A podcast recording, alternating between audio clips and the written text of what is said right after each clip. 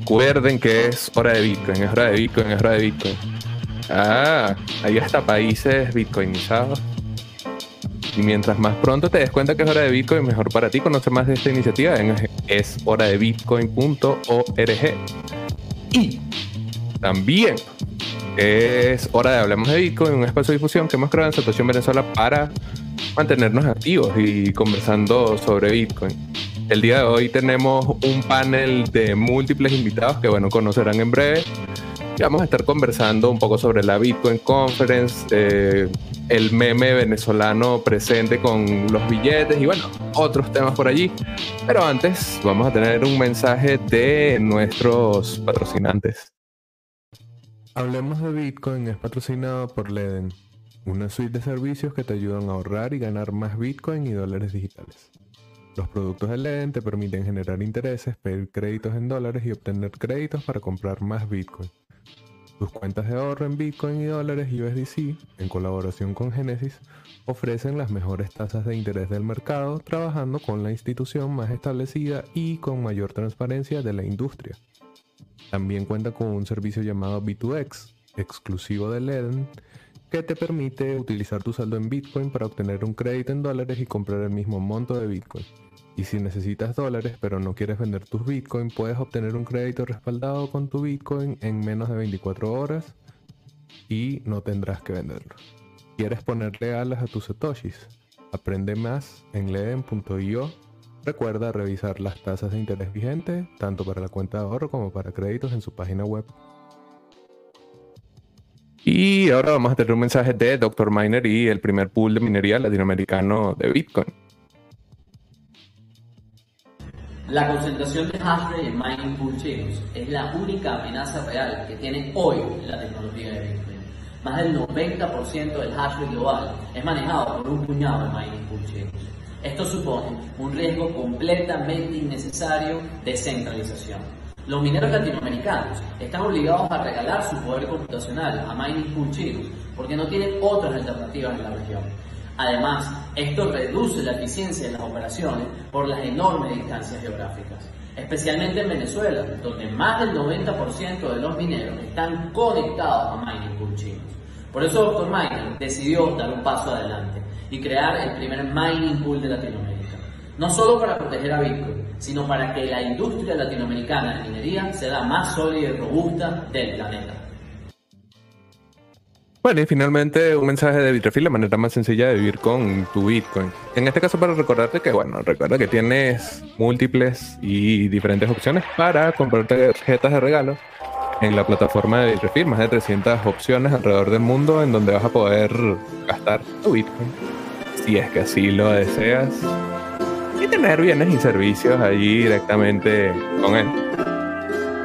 Bueno, y finalmente, pero no menos importante, recordarles que se suscriban al canal de Satoshi Venezuela, que es donde ocurre la magia actualmente. Bueno, muchachos, espero que se hayan peinado, que desbloqueen el mute del micrófono para que no estén hablando allí. Y bueno, nada, bienvenidos a Hablemos de Bitcoin. Eh, José Rafael Peña, quien es mi co-host en Notizatoshi y también escritor y colaborador en distintos portales del ecosistema. Luis David Esparragosa, periodista, ahorita trabajando en el equipo de Criptonoticias desde hace ya 2016 por allí. Rottenwill, Bitcoiner monerujo anónimo, que no conocemos muchos detalles sobre él. Eh, lo mismo de Fiat Slayer, Bitcoiner seudónimo que está al día de hoy acá para compartir con nosotros. Y Daniel Arraez, economista, que no le gusta que le digan economista, venezolano. Y acá ya buen amigo de la casa de Satoshi en Venezuela. Bueno, el día de hoy nos reunimos para conversar, obviamente la noticia de Salvador como que se comió todos los demás hechos noticiosos alrededor de Bitcoin y bueno, no sin razón, pero eh, también está el hecho de que haya sucedido la Bitcoin Conference, esa bastante popular conferencia Bitcoin que se dio después de un bastante largo tiempo sin tener eventos presenciales, etcétera. Y bueno, vamos a estar conversando un poco sobre eso y obviamente a enfocarnos en el hecho de que billetes venezolanos hayan parado en un basurero en el evento en Miami. Bienvenidas a las personas que nos acompañan, bienvenidos obviamente a nuestros invitados y quisiera, ya presentamos a nuestros invitados, entonces quisiera partir con, aprovechando que eh, Luis estuvo cubriendo el evento para Criptonoticias, que tener las impresiones allí de primera mano, un poco saber cómo estuvo la conferencia. Desde fuera se vio un poco desastroso, no sé si fue el desastre realmente así como se veía. Cuéntanos allí cómo está y bueno, bienvenido de nuevo, Luis. Sí, gracias, bro. Siempre un gusto estar aquí en Hablemos de Bitcoin de Satoshi en Venezuela.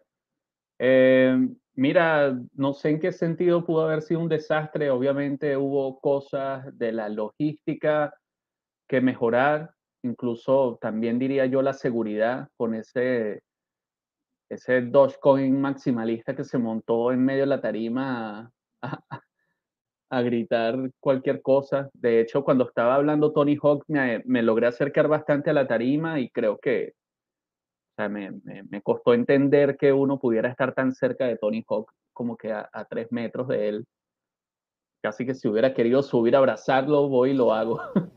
Pero más allá de esos incidentes y del, del tema de que el acceso en la mañana estuvo un poco lento el primer día solamente, realmente todo fue bastante organizado y fue un ambiente súper chévere, súper amigable, todo el mundo compartiendo sin usar mascarillas, abrazándose, riéndose. Y digo lo de usar mascarillas, quería aclarar, obviamente en Estados Unidos hay muchísimas más personas vacunadas, pero también tengo entendido, según pude hablar con algunos de los asistentes que había eh, también muchas personas que no estaban vacunadas, pero igual allí estaban sin, sin miedo.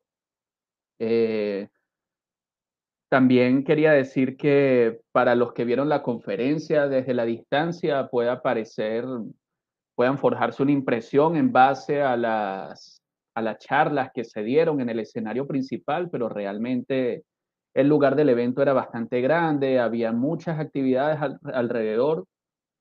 Eh, yo diría que las charlas fueron un 30%, un 40% de todo lo que pasó en el evento como tal, pues, y de todo lo que, eh, lo que el evento propició, pues, para las personas que estaban allí, que no solamente fueron, digamos, a hacer negocios, a compartir, a hacer negocios entre empresas y eso, sino también a, digamos, a compartir entre la gente y acercarse a la experiencia de ser Bitcoiner, pues. Entonces, no sentí que hubiera muchos novatos o gente que estuviese entrando por primera vez en, Bitcoin, también porque la entrada de la conferencia no estaba para nada barata y los revendedores estaban haciendo de las suyas, o sea, Creo que la entrada básica general empezó a venderse en 300 dólares en las tiendas oficiales, pero en la fila estaban vendiendo las entradas en 1.500 dólares, 1.000 dólares. Eh, lo logré ver. Entonces, Mierda. No, había, no había muchos newbies, no había muchos novatos.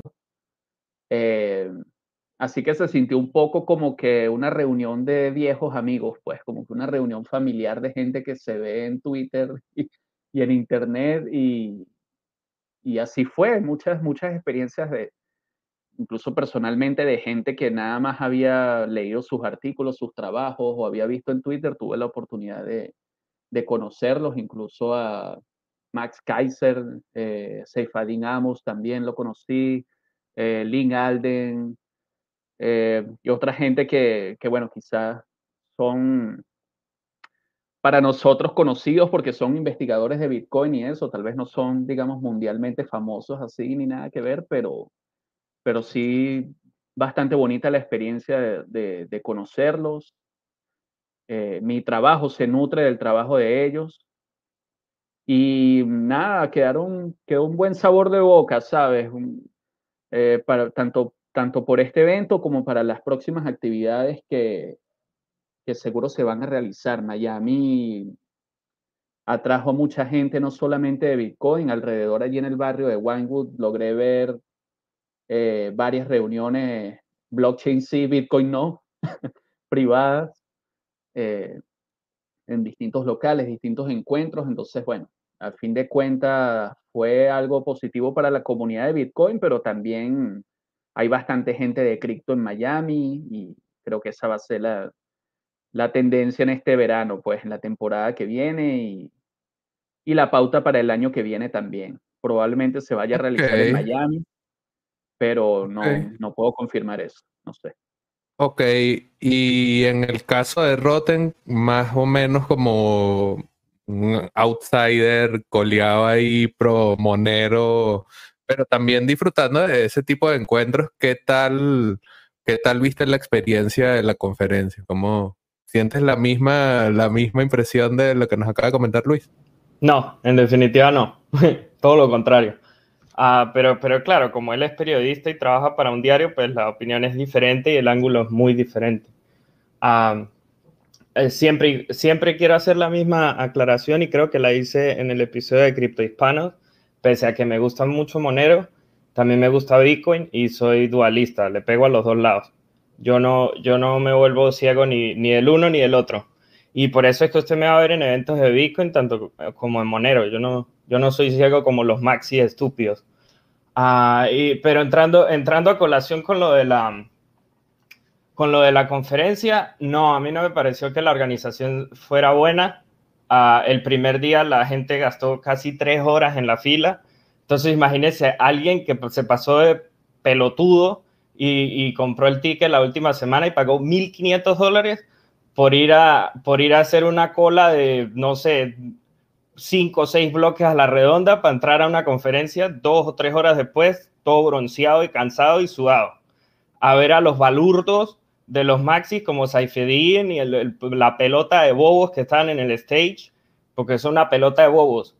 Y entonces tenemos aquí a la gente que se dice ser maxi, que lo único que tiene en, en su cartera de Bitcoin son 100 dólares, y esta gente es ultra mega millonaria y a, ellos son los que le hacen loas y le dicen, ay, Saifedian, tú eres lo máximo. Son una cuerda de pajudos. Eh, ¿Qué más puedo decir? A ver, se, llenó de odio la vaina, veo. Bueno, yo dije lo de la cola. Muy rápido. Yo dije lo de la cola. El primer día se hizo una cola larguísima de tres horas, pero el segundo día le regalaron almuerzos a todo el mundo que hubiera tenido la entrada. Eh, eh, usted, usted identifica todos esos maxi y balurdos, pero facilito, porque lo que hacen es tener 200, 250 dólares, que son los ahorros de su vida, pero se la pasan en Twitter hartando perras diciendo que Satoshi es lo máximo. Son una cuerda de pajugos todos. Dinos bueno. cómo te sientes. y bienvenida, Cami, ¿cómo estás? Hola, ¿cómo están? Bueno, aquí estamos primero supurando odio o felicidad, dependiendo de la perspectiva de cada uno, de la experiencia en la conferencia. En el caso de Luis, fue bastante felicidad. En el caso de Roten, no tanto. Roten es dualista, como nos dijo, le gusta Bitcoin, pero le gusta Monero también.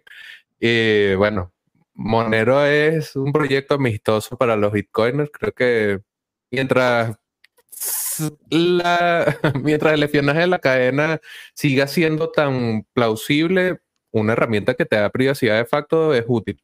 No sé, no tengo Monero, no uso regularmente Monero, pero coño, haciendo esa salida allí, que coño, la privacidad es importante de todas, todas. Pero bueno, en tu caso, Cami, que también estuviste allá y antes de darle eh, la palabra a los muchachos, bueno. Yo vi, yo vi a esta señorita varias veces, pero yo nunca le dije hola como a muchos maxis. Yo a todos los vi, pero de lejito. Yo no quiero conflictos en persona. Adelante, adelante. No, y tranquilo, que si me hubieras dicho hola, igual yo te hubiera dado un abrazo. A mí me dicen tóxica en cierto modo, pero igual para mí la gente es primero. O sea, aunque si no. a Bitcoin, eso está bien por mí. Si les gustan otras monedas, bueno, eso ya es cada uno, ¿cierto? Mire, yo, yo, les voy a contar algo íntimo, porque estamos en lo de los abrazos y perdone que la interrumpa, no es intencional, pero, pero yo con, con Marodel llevo como un año o dos años que nos, nos decimos por, por un grupo en Telegram o por Twitter, fuck you, fuck you, y yo lo critico mucho y nos hartamos la perra. Pero entonces estábamos en el domo ese de Foz, que, que, ustedes deben saber que existió, y, y, yo me la pasaba viéndolo, entonces llega un momento en el que le digo, eh, está vendiendo los sombreros, porque tenía sombreros de cita del dispatch, los tenía bajo una mesa y los estaba distribuyendo a los amigos, lo que sea. Entonces yo le digo, ¿los está vendiendo? Y, y me dice, sí, deme 5 dólares en Bitcoin. Yo le digo, no tengo Lightning, lo que tengo es uh, o Cash App o le puedo dar un chain. Yo no tengo Lightning. Me dice, no, no, déjalo así. Uh, me manda su dirección y yo se lo envío después de la conferencia. Entonces viene y me pregunta, ¿pero quién es usted? Y yo le digo, usted no quiere saber quién soy yo. Mejor si no sabe quién soy yo. Ahí se vuelve más curioso y me dice, dígame, ¿quién es usted? Entonces yo le menciono el grupo y le digo que es un off topic de Samurai, de la gente de Samurai, bla, bla, bla, lo que sea. Y me dice, se, se toma como tres segundos y dice, ah, ¿quién es usted en el grupo? Entonces, y ahí vengo y le digo, no, yo soy Anthony. Me dice, fuck you. Y entonces agarra, agarra el hijo de puta sombrero y me lo da.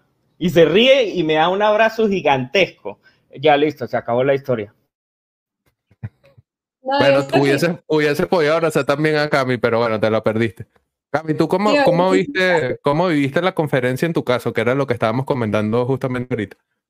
Además, importante porque, coño, no había habido eventos presenciales y tal.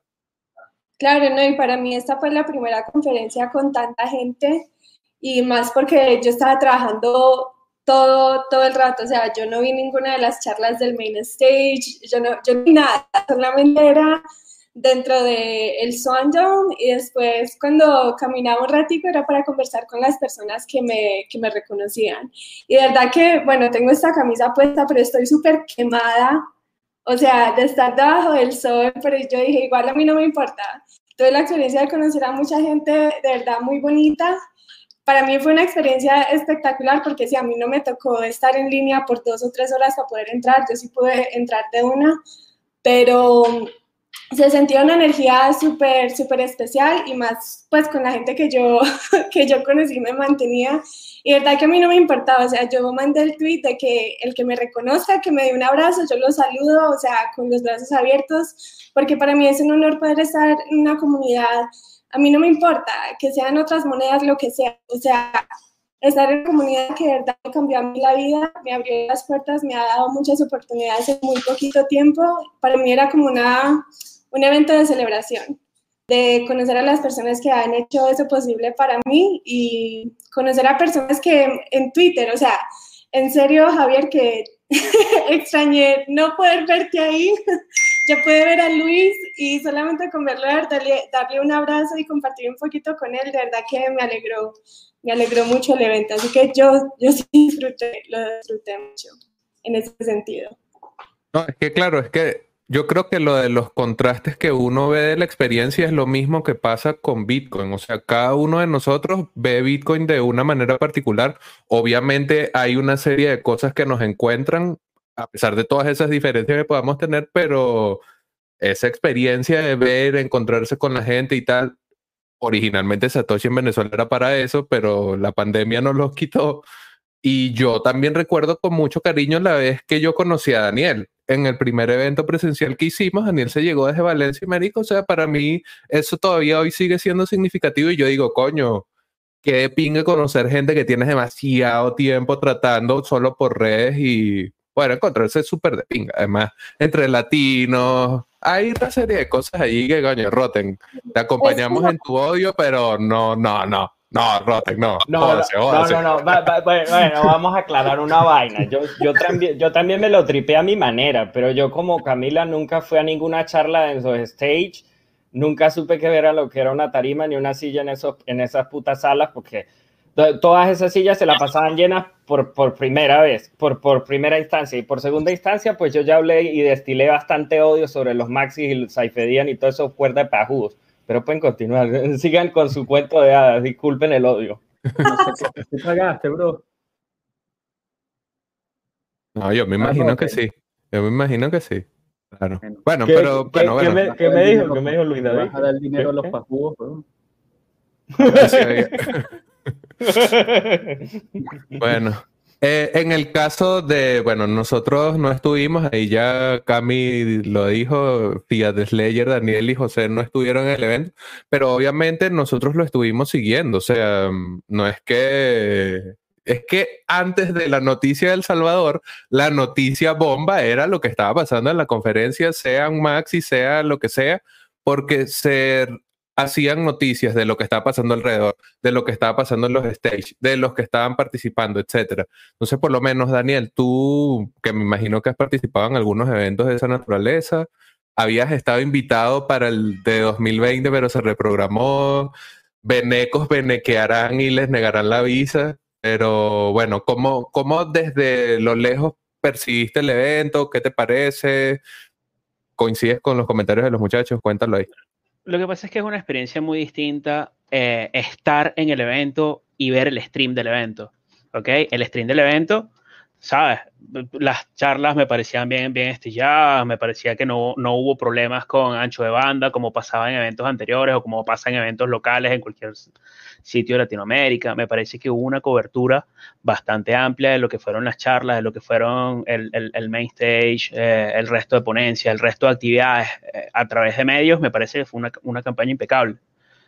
Y, y, tener la oportunidad de seguir un evento que, que de corazón queda esa, esa, esa espina de yo debí haber estado ahí, porque, ¿sabes? El año pasado yo estaba invitado a participar en el evento y, y bueno, por motivos de, visa, viaje y tal, pandemia, el evento se suspendió y este año fue otro, había otra configuración, el mundo avanzó en, en, en otras dimensiones y, y, bueno, ya lo que era relevante es, es, es, lo que vimos, ¿no? O sea, el mundo abriendo una pandemia, primer evento de, esta, de, de, de este estilo de, criptomonedas masivo en donde ya el público esté invitado, más allá de lo que eran los eventos virtuales, los eventos a distancia. Eh, de verdad que a, a, mí me gustó. No, no, no tengo nada así que objetar desde, desde lo que pude ver de lejos. Claro, es que, es que bien lo dices, desde lejos uno tiene mucho menos alcance y y la experiencia es mucho más reducida y además que ves el contenido editorializado. No es como nos comentaba en su caso Rotten que tú puedes vivir el evento alejado de stage, bajas solo lo que te interesa, conectas con la gente solo la que te interesa, etcétera. Claro, claro. Pero en el caso de un stream estás obligado a ver lo que Bitcoin Magazine y los organizadores querían mostrar. Que, verga, a mí en cuanto a contenido, personalmente, muchas cosas me dejaron eh, que no muy conforme. Pero, verga, escuchar a Ross, no, huevo, no, o sea, eso, sí, lo, yo lo lloré, hermano, sin caerme a cuento, yo aquí estaba así, y yo decía, manico, no puede ser, huevo, no, no puede ser. Y además que mientras más se acercaba al final, que el man se daba cuenta que se estaba terminando el tiempo de hablar, y decía, verga, voy a tener que colgar, no quiero colgar, yo, marico, mierda. O sea, sí. y mucha gente sabe de la historia de Ross en sí. habla hispana o sí. consideran a Ross directo un criminal. Coño, coño. Y, y usted sabe qué fue lo, usted sabe qué es lo más entretenido o lo más triste al mismo tiempo, es como ambivalente, que el, el viernes, el viernes la tipa se montó en el stage, puso el recording, bla bla bla bla, y él en la llamada dijo que él temía que lo mandaran al agujero por haber hecho esa llamada. El sábado, marico, el sábado el cara, la caraja se monta de nuevo en el stage y dice, a Ross lo pusieron en el agujero, tal, tal, tal, nos informaron, bla, bla, bla, y vuelve a poner la, la llamada y todo el mundo echándose a llorar mientras que está volviendo a hacer la segunda, ojo, uh, pero, el segundo audio ahí. Ojo, o sea, esas son cosas que, que, que lo sientes, y quizás yo lo sienta más en carne propia, porque son cosas que me han tocado vivir. Ok, o sea, hay mucha de la comunidad acá que está recién llegando y hay muchas cosas que lo ven bonito y ven la parte linda de las criptos y ven esta parte de socializar, de compartir y tal, pero eso no ha sido siempre así.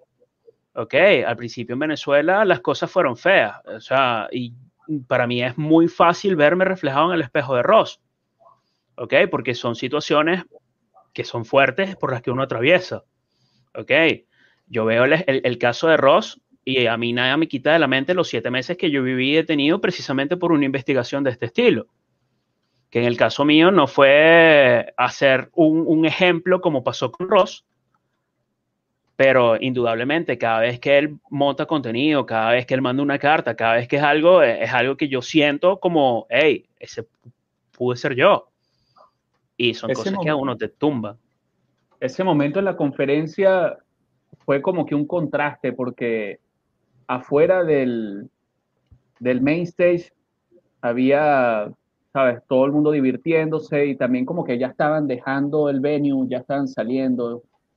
Eh, estaba como culminando el día, pero en el main stage y se sentía como que, no sé, un Pero y es que está bien. De, de luto, ¿sabes? O sea, de alguna forma, pero estaba yo- un poco vacío, ¿sabes? El main stage. Sí me Yo te puedo- como que... Yo te puedo hablar desde ese punto de vista de él, ¿sabes? Y perdona que te interrumpa, No, porque era cosa que yo estaba viviendo. Cuando yo estaba detenido, el mundo seguía, ¿ok?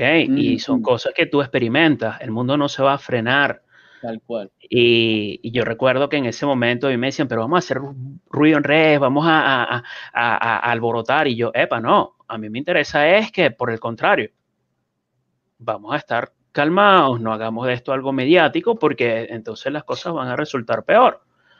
Y, y dos, tres años después, dos años después, cuando Venezuela dice, hey, sí, Bitcoin, Petro, superintendencia, el criptoactivo es el futuro, mi sorpresa fue así que, mm, qué bien, entonces todo este tiempo fue gratis, fue chévere, vamos a quitarle toda esta gente, porque no nada más fui yo, vamos a quitarle toda esta gente, todo este, Todo- todo este mal rato, toda esta, todo, todo- toda esta mala experiencia por capricho de que alguien dijo, epa, aquí, no sé, esto quizás sea ilegal, aquí quizás se mueva dinero. Entonces son, son situaciones que, que tú ves feas porque son muchas cosas negativas que pasan por tu cabeza. Y, y mucho de lo que llega público de Ross, estoy seguro que tiene que ser filtrado. Porque son muchas, muchas emociones que te experimentan. El, el- simple hecho de cuando, por, por ejemplo, puso el tweet de que ahora se veía un árbol desde su celda. O sea, son cosas que te pegan, porque el mundo sigue avanzando y tú estás así como, ¿será que es esto todo lo que voy a ver el resto de mi vida? ¿Qué está pasando aquí? Porque Bueno, que- lastimosa, y lastimosamente así, eh, incluso no tiene que caer. Tiene que llover truenos y tiene que pasar un apocalipsis para que, para que Ross salga de ahí, porque tiene dos sentencias de, de vida, de vida, más 40 años y sin parol. O sea, Sí, no, no, no puede, sin no puede refutar nada. Está, Exacto, está sin callado, tiene el sin bozal nada. en la jeta. Y es, y es muy triste porque casos similares al de Ross los hemos visto y, y son casos así tipo, bueno, sí, prisión en casa, usas una tobillera y tres años. Lo que le pasó al, al, que estaba detrás de Silk Road 2. Entonces tú me dices, ajá, y porque a este pana lo mandas a que se muera en una celda cuando son crímenes no violentos, cuando el tipo era administrador de un sitio web y lo pintas como el criminal más criminal de todos los criminales del mundo. Y, casos similares es simplemente a una palmadita en la espalda, no lo hagas más chao. ¿Qué está Es que, pasando? ahí? es que ni al Chapo, chico, ni al Chapo le pusieron el, el Kingpin Charge cuando, cuando le hicieron eso a, a Ross. Ni al Chapo le pusieron esa condena, ese cargo cuando lo estaban juzgando. Ni al Chapo. que la- yo creo que una vaina que nosotros en- sabemos en común es que es un caso que se utiliza para dar un ejemplo, para mostrar qué es lo que puede pasar si es un tú- mensaje. Exacto. Es y un mensaje. verga, Si desobedeces, esto es lo que te pasa. Y toda la mierda que hay alrededor del caso y la corrupción y lo que también Ross mencionaba en esa llamada que decía, se ha creado un personaje sobre lo que yo soy. Coño, todo eso son alicientes para uno decir, esto, esto no es un, un trabajito normal, no es un caso normalito, así. Y además el ejemplo que pone Rotten del Chapo, coño, un tipo que es reconocido, traficante de drogas, mata gente, etcétera. Asesino, torturador. Coño, no, no, no, no está, no va muy de la mano. Pero bueno, bueno, bueno, vamos a escuchar a The Fiat Slayer, nuestro Bitcoiner seudónimo. También seguiste el evento desde fuera, obviamente. Y bueno, coméntanos allí tus impresiones y también esto de los contrastes que hemos estado comentando con lo de Rosso, obviamente. Sí, bien. Te digo que yo tuve la tentación de, de gastar unos sats y comprar el ticket cuando anunciaron la, la venta de los tickets, cuando publicaron todo, pero, pero dije, no, mis sats son muy valiosos, no, lo voy a, no, lo- no les voy a dar mis sats a esta gente, eh, se quedan en mi cold storage y no los, no los voy a sacar de ahí nunca, eh, for the foreseeable future. Y, y nada, eh, decidí seguirlos online. Y bueno, muy bien, como decía, como decía Daniel, la, la producción del stream, 20 puntos, ¿ok? You know, eh, resolución HD, nunca se cortó, nada, todo muy bien, el audio buena calidad, todo perfecto. Eso en la parte de, la producción. Eh, y luego vamos a, escupir un poco de, de odio maximalista tipo Rotten. A, pesar de que soy full Bitcoiner, eh, pienso que, que fue un poco de, de mental masturbation. Eh, la, la, el- era como escuchar un podcast. Eh, poníamos The Money Show con Robert Bridlow y era lo mismo, ¿ok? Eh, escuchábamos un Serial Dispatch y eh, era lo mismo, que Era como que conversaciones recicladas. Entiendo el porqué de que, bueno, sí, estaban tratando de, de llegarle a una nueva audiencia, gente que estaba interesada en el tema, no sé qué, ok, bien. Pero eh, era un poco de eso, un poco de, de- de mental masturbation entre bitcoiners. Ah, que sí, ah, sí, safe, eh, en el otro, el otro, bueno, fine. Eh, es muy limitado lo que nos mostraban, no- lo que nos mostraban en el stream, solamente el, el main stage. Eh, fue bien, interesante, algunas cosas, eh, lo- obviamente los anuncios, lo del Salvador, lo de Ross, todo, todo muy bueno.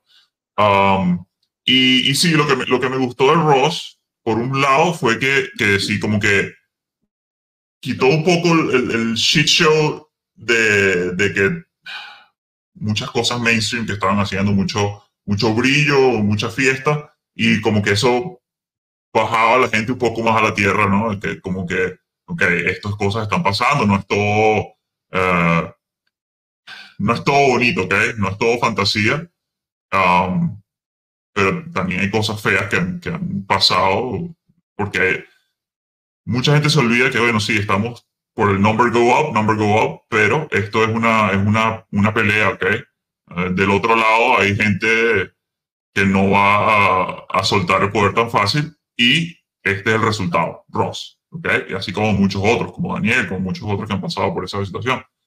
Um, entonces ese momento fue bueno como que, que hacía que un poco, que la gente bajara un poco la tierra y, y bueno, eso, eso sí me, me gustó que tuviesen ese toque ahí. Um, me hubiese gustado que le dieran un poco de, de luz a, a los eventos satélites, como, como al Foston, Claro. un poquito. Ah, fa- faltó, por ejemplo, que no, que no pasaran todo, pero por lo menos alguno que fuese importante. No lo sé, pero uh, habían conversaciones en, en el main stage que a mi parecer no valían la pena ponerlas en el stream, ¿ok? O sea, eran totally boring. En el Swandom estuvo siempre una buena transmisión y hubo varias conversaciones que estuvieron candeletosas que yo creo que hubiese sido buena verlas allí en el main. Sí, sí, sí. Um, y bueno, nada, eh, eso, pero lo que te digo, la producción estuvo muy buena eh, y nada, eh, estando ahí sé que, que uno puede, puede visitar lo que a uno le gusta, eso, me, me quedé con ganas de ver más lo, de- lo del Foss Dome, Ah, pero bueno, no, en general, desde afuera hubo un poco de FOMO, te digo. Ah, el, el- departamento de marketing lo hizo muy bien. eh, mucho, eso, eso lo, lo transmitieron a los que estaban afuera, así que ahí, ahí lo hicieron, lo hicieron bien. Ok. Yo- yo- Sí. Tengo un par de comentarios sobre los domos, por, por si acaso. Eh, yo, aunque usted no estuvo, Fiat Slayer, a lo- donde estuvo toda la actividad y donde estuvo la movida, donde estaba la gente real, fue en los domos. En el main stage, pues estaban los LARPers diciendo number go up y prestándole atención a Saifedin y a toda esa poco de basura. Ah, pero en los domos estaba la gente calidosa y... Pero, el, por ejemplo, el Fothom tuvo ah, un inconveniente grande se la pasó demasiado caliente, los aires acondicionados no funcionaban, eso parecía un horno. lo digo verdad, un horno. Yo me la pasé, fue en el Fosdom la mayoría del tiempo y, sé que lo mencionó, entonces quiero que, quiero que lo sepa. Había alguien grabando alguna de las charlas en el Fosdom, no todas, pero había, hubo algunas que sí se grabaron. Eh, creo específicamente que la de Ronin se grabó, eh, Ronin Dojo, que es como un proyecto para, para parear su Samurai Wallet con, con el dojo de, de Samurai. Ah, la pasé muy bien con esa gente, lo digo acá públicamente. Ah, fumamos bastante vareta. y bueno, nada, se acabó mi charla. José, antes de... Ah, Cami, dale.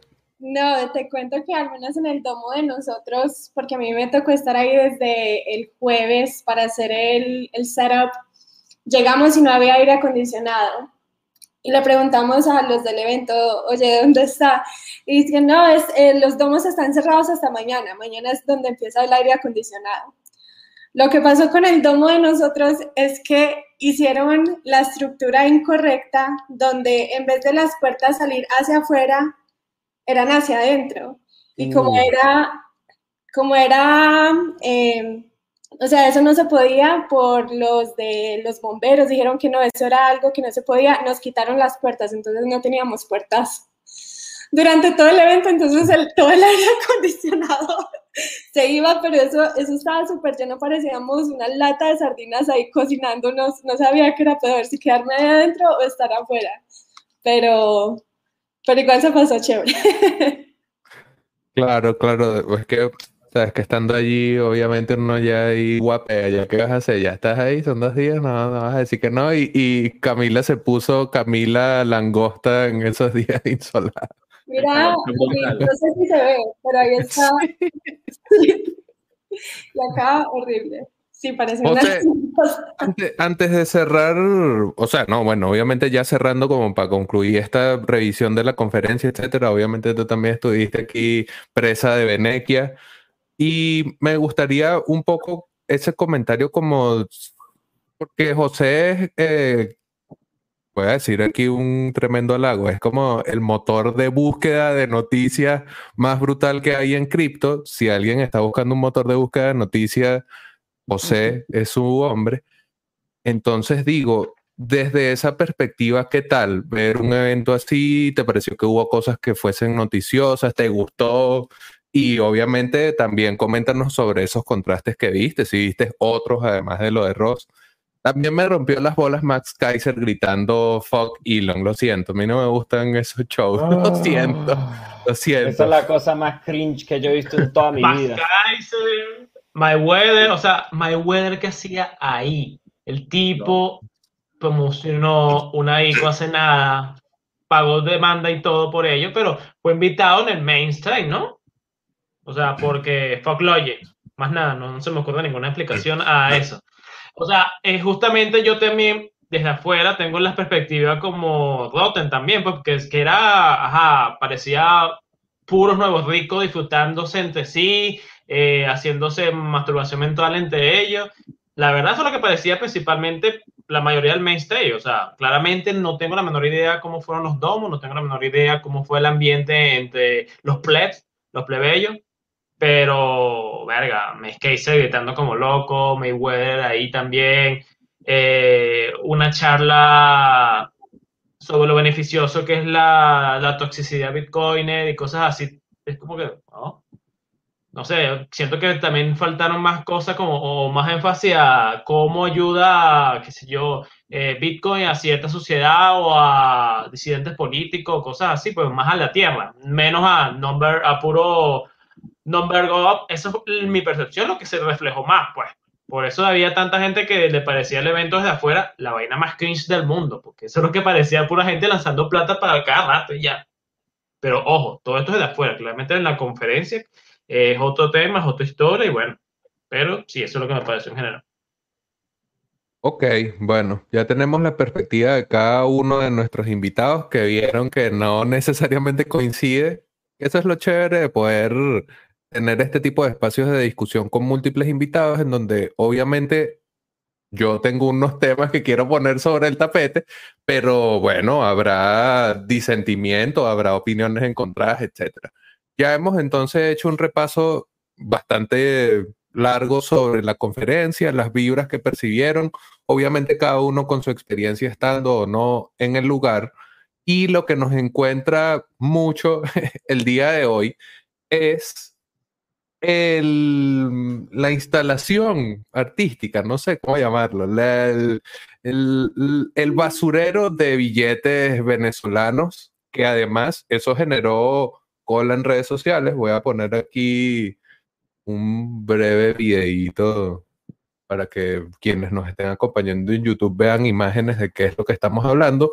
Un basurero, una instalación que colocó gente de K-Wallet lleno de billetes venezolanos desde la, o sea, nosotros desde fuera que vemos este tipo de videitos, obviamente yo no sé si era que se estaban burlando, yo no sé si era que era parte de lo que estaban haciendo, o sea, no lo entiendo desde afuera. No me siento ofendido para nada, porque es el ejemplo de cómo el dinero fiat falla. Eso no es responsabilidad del ciudadano. Eso no es una mengua a lo que significa la sociedad venezolana como tal. No es un ataque personal contra los venezolanos. O sea, hay una serie de elementos con los que yo puedo eh, rebatir eso, pero como yo no soy el invitado, los invitados son ustedes, quisiera obviamente partir con Cami, que estuviste allí y obviamente viste eso, dinos si era una fiesta para burlarse de la miseria venezolana y, que por qué no pusieron dólares y tal, porque no ponen billetes de 100 dólares. Ajá. How dare you. Es verdad, eso es lo que, lo que pasa, yo digo que también con muchos, digamos, gringolandia, que se creen que son inalcanzables y que eso no les puede pasar a ellos, pero como si hubieran sentido si fuera si fuera dinero, dólares en un basurero. O sea, personalmente, la idea está súper cool, de pronto para tipo mundo Instagram, pero no sé si es que ellos no entienden. O sea, tú ves esas imágenes y tú dices, Dios mío, ¿qué es eso? Eso parece como sábado gigante cuando la gente está en un, concurso de, ganar dinero gratis. Yo no creo que entiendan el mensaje no entiende, no entiende el mensaje de lo que está pasando en nuestros países, especialmente en Venezuela.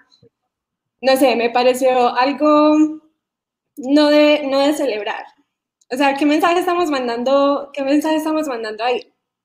No, no entiendo. Yo no participé.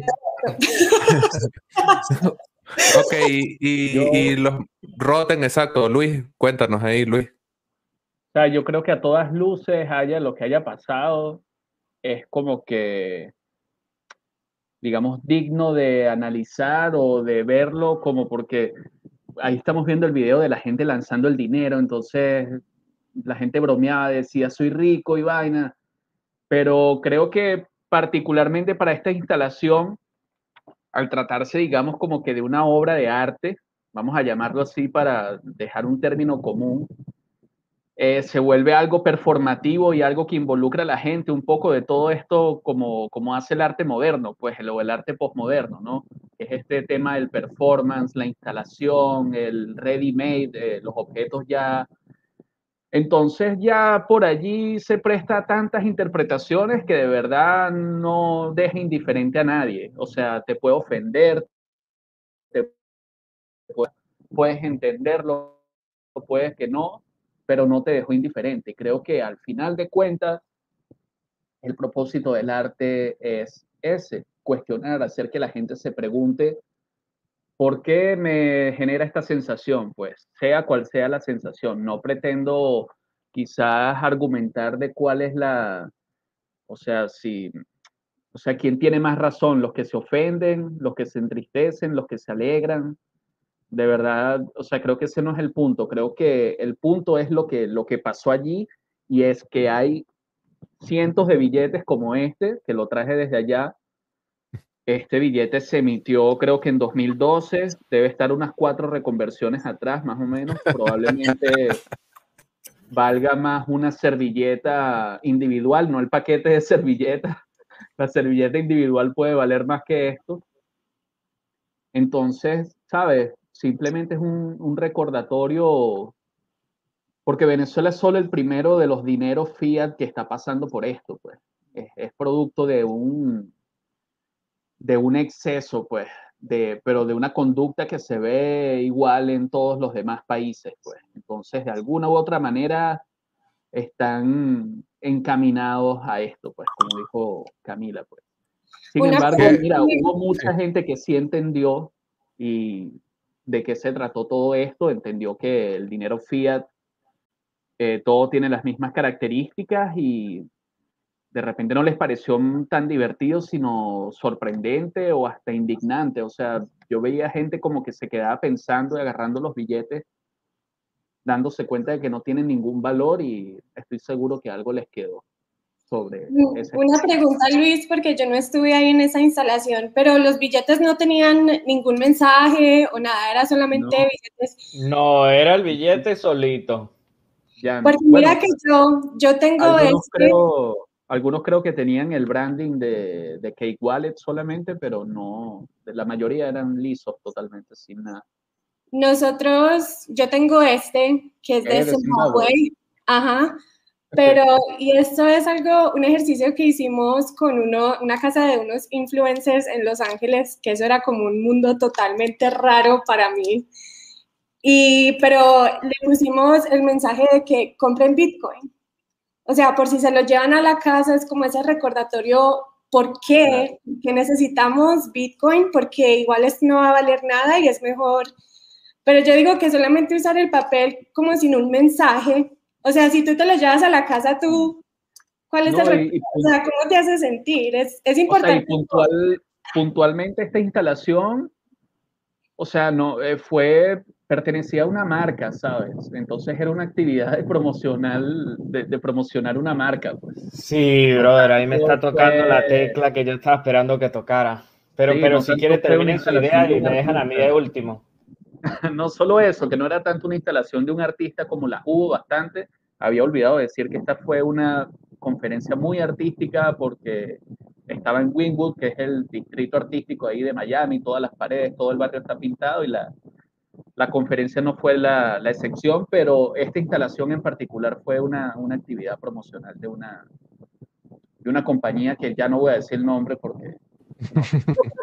Tranquilo, que yo me encargo de todo eso. Dale, lánzale. Yo no Ok, veo- bueno, Roten, que además también estuviste ahí, bueno, ya estás ahí a punto de lanzarte. Bueno, cuéntanos ahí qué te parece, qué te pareció la instalación. No, yo, yo creo que estoy más de acuerdo con, con Camila que con Luis acá. Luis siempre trata de ser un poquito imparcial, de ser un poquito mediador, diplomático, periodista, de dar una cara muy amigable.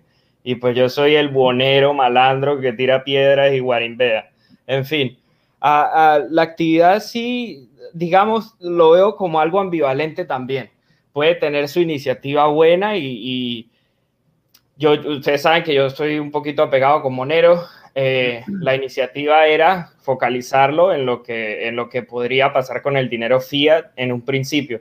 Pero como se pudo ver reflejado en esos videos y en esas imágenes, a- al momento de ejecutar la actividad se volvió un despelote y eso parecía como una fiesta de billetes y era nada más tirándose billetes como si fueran unas prostitutas borrachas en un burdel a las 3 de la mañana.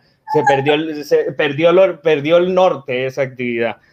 Am, y, y aunado a eso, pues tenemos que Cake Wallet o Monero en sí, el proyecto, no tenía ningún boot, no tenía ningún evento, no tenía ninguna participación, no tenía ningún nada. Pero la gente de Cake Wallet, y lo pueden verificar en mi perfil, yo tuve una pelea todo el día de hoy con el CEO que se llama Vic y con todos los de Cake Wallet lanzándole piedra. am, porque hacen esto en todos los eventos y se dedican es a promocionarse y a darle patrocinio a cuanto show y a cuanto evento quieren. Es más, si usted quiere, Javier, escríbale a Vic y le dice, no, yo soy Monero Maxi, patrocíneme y le garantizo que le va a decir, ay, sí, toma mi plata, ve, ve, y dice- ve y di que, que- que es lo máximo. Y él va a decir de una vez que sí. Entonces a mí me, me, me roza en el subconsciente que Cake haya hecho una actividad como tal, porque lo único que están buscando es llamar la atención y lo consiguieron, en efecto lo consiguieron, pero llamar la atención nada más para obtener seguidores en su cartera. Y antes de que se me olvide, yo no sé, eh, ustedes no lo han mencionado, pero esto sucedió y no sé si lo saben, pero ellos se la pasaron dando cuponcitos para que la gente reclamara 10 dólares en Bitcoin gratis. Pues si instalaban la, de, la cartera de Cake y le mandaban una captura de pantalla a un correo que ellos pusieron en ese voucher. Entonces, le voy a hacer un, un, resumen. Se meten en un evento que se supone que es de Bitcoin Maxis y hacen un, una cosita de estas en un container con un, granel de, de, billetes de 50 dólares que están fuera de circulación, como para apoyar la narrativa de que el fiat es malo. Por ahí vamos bien, por ahí vamos bien. Pero el, simple hecho de que se hayan metido en un evento que era de Bitcoin only ya es un red flag. Ya por ahí vamos mal. Después el evento viene y se desvirtúa y empiezan a bailar como sábado sensacional y las prostitutas borrachas a las 3 de la mañana tirándose billetes. Todavía seguimos más mal todavía.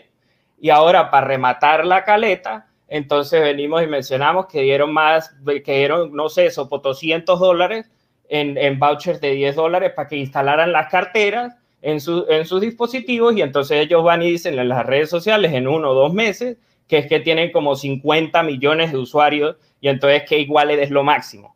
Yo, yo creo que no necesito destilar más odio porque la historia se cuenta sola. Coño, eso me suena súper familiar. Ah, Acá había un equipo de una cheatcoin que cada tanto reportaba 50 mil millones de usuarios de la cartera de la cheatcoin oficial. Ay, pobrecillos, pero bueno. bueno, no bueno. estamos tan en desacuerdo, Roten. O sea, fue lo que fue, una, una actividad promocional de una compañía y la Claro, gente claro. Mira, aquí antes Y- de darle. coleados. No sabía que estaban coleados de, de otras Claro, y, y usted sabe cómo se colió el bolsa ese, porque ese es un bolsa. Y ya se lo dije por el Twitter y se lo dije en inglés y no tengo problemas de decírselo en español. Pues. Ah, El bolsa del CEO lo que hace es que tiene un, un- un bolsillo bastante grande y lo que hizo fue, ah, me voy a Miami y se compró el Way Pass. Y ahí tenía entrada, pero como le daba la gana. Es de ese Ojo, tipo de gente que como Mira. cree que tiene bastante billete, puede hacer lo que quiere y doblar conciencias. Y conmigo eso no la- va. Entre las ballenas había muchos shitcoiners, o yo. Claro. Varias ballenas y estaban chileándome shitcoins así. Yo como que, ¿qué haces aquí, hermano? Coño, pero coño. Ha ganado ahorita en dólares y. Mire, Bueno. mire, hay, hay tanto cabeza hueva, cabeza, cabeza huevo afuera, porque es que me saca la piedra. Pagaron hasta 50 mil dólares por un Whale Pass. Yo supe de alguien que pagó 50 mil dólares para entrar con el Whale Pass. Son unos cabezas de huevo. Eso es que sí, un Bitcoin y medio. una vaina así. Verga. Bitcoin 1.25. Antes de darle paso a los que no estuvimos, pero que también tenemos cosas que decir sobre la instalación, tenemos un video que nos trajo Luis.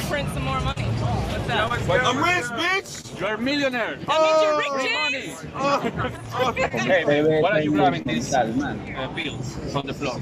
This No is se puede poner interesting, a grado you know, como you está. see the results of a lot of things. I'm not going to talk about Venezuela or the politics. I'm just thinking about money. Just look at the money. Whoever's doing it, just think about the, the end result. Just think about what happens. Look how much. Look on the floor. It's everywhere. It's literally a garbage can. It's a garbage. It's garbage. It's paper. It's fuck. It's just paper at the end of the day. Don't remember. Never forget that. It's just paper. It's only paper. Get something real. Fiat, fiat money. This is free money, but Bitcoin is freedom money, right? You're a smart man. You Where are you from, brother? I'm from Venezuela. This is my country. I see exactly. Uh, no disrespect. It's always, hey man, it's always governments. Fuck governments. The people are beautiful. Ninety-nine percent of the time. Thank you. man. Thank People on in charge, on the top, they be fucking shit up. Bueno, es que Bueno. exactamente ese es el espíritu que se supone que debería rescatarse de este tipo de vainas. Pues, o sea, que Claro, la gente se. Sí, Uno, uno ve la instalación y uno dice, mira, están jugando con dinero, pero si le preguntas a las personas, te das la oportunidad de saber lo que piensan. Y en mi caso pasó así con ese personaje en particular. Que, eh, ¿Y sabes- transmitió sabes ese de dónde mensaje de- ¿Mm? ¿Sabes de dónde era él? ¿De qué país era él? estadounidense, Ok, de Carolina del Norte, si mal no recuerdo. Debo tener su contacto por allí. qué chévere. hablamos un rato. Sí, bueno, está ahora claro, sí. porque sí. está claro del mensaje, ¿sabes? Pues, Ahora sí podemos tener a Daniel que además nos pasó esta búsqueda de Google, que obviamente refleja que el dinero fiat en Venezuela falló, que el dinero fiat en Venezuela no tiene absolutamente ningún tipo de sentido y comienza a verse como algo común de el paisaje callejero, pero no como eh, algo que es activo dentro de la economía de la calle, sino que forma parte de la basura, de lo que es un desperdicio en ese paisaje eh, callejero o se vuelve eh, materia prima para hacer otra cosa, como estos muy populares moneros. Entonces, bueno, Daniel, ¿qué te parece? ¿Qué te parece? ¿Qué te parece esto de los billetes? Es que cuando nos ponemos a ver el dinero en la basura, cada vez que hay una reconversión monetaria en Venezuela, ese es el resultado, es dinero en la basura. Y nos ponemos a ver que ni siquiera es un cono monetario vigente, ese es un cono monetario que salió de circulación y el, y el actual, o sea, salió de circulación hace cinco años y el actual está por salir de circulación otra vez. Entonces, es como decía el sujeto del video, esto es la consecuencia de las acciones de los gobiernos. No es cuestión de la gente, no es una falta de respeto al país, pero es lo que sucede con el dinero. Recuerdo que cuando estuve en Argentina en 2020 tuve la oportunidad de buscar mi dinero. Este es el cono monetario anterior y uno diría, esto ya no tiene ningún tipo de valor, 5 mil bolívares. Si lo llevásemos al cono monetario actual, hay que quitarle 5 ceros.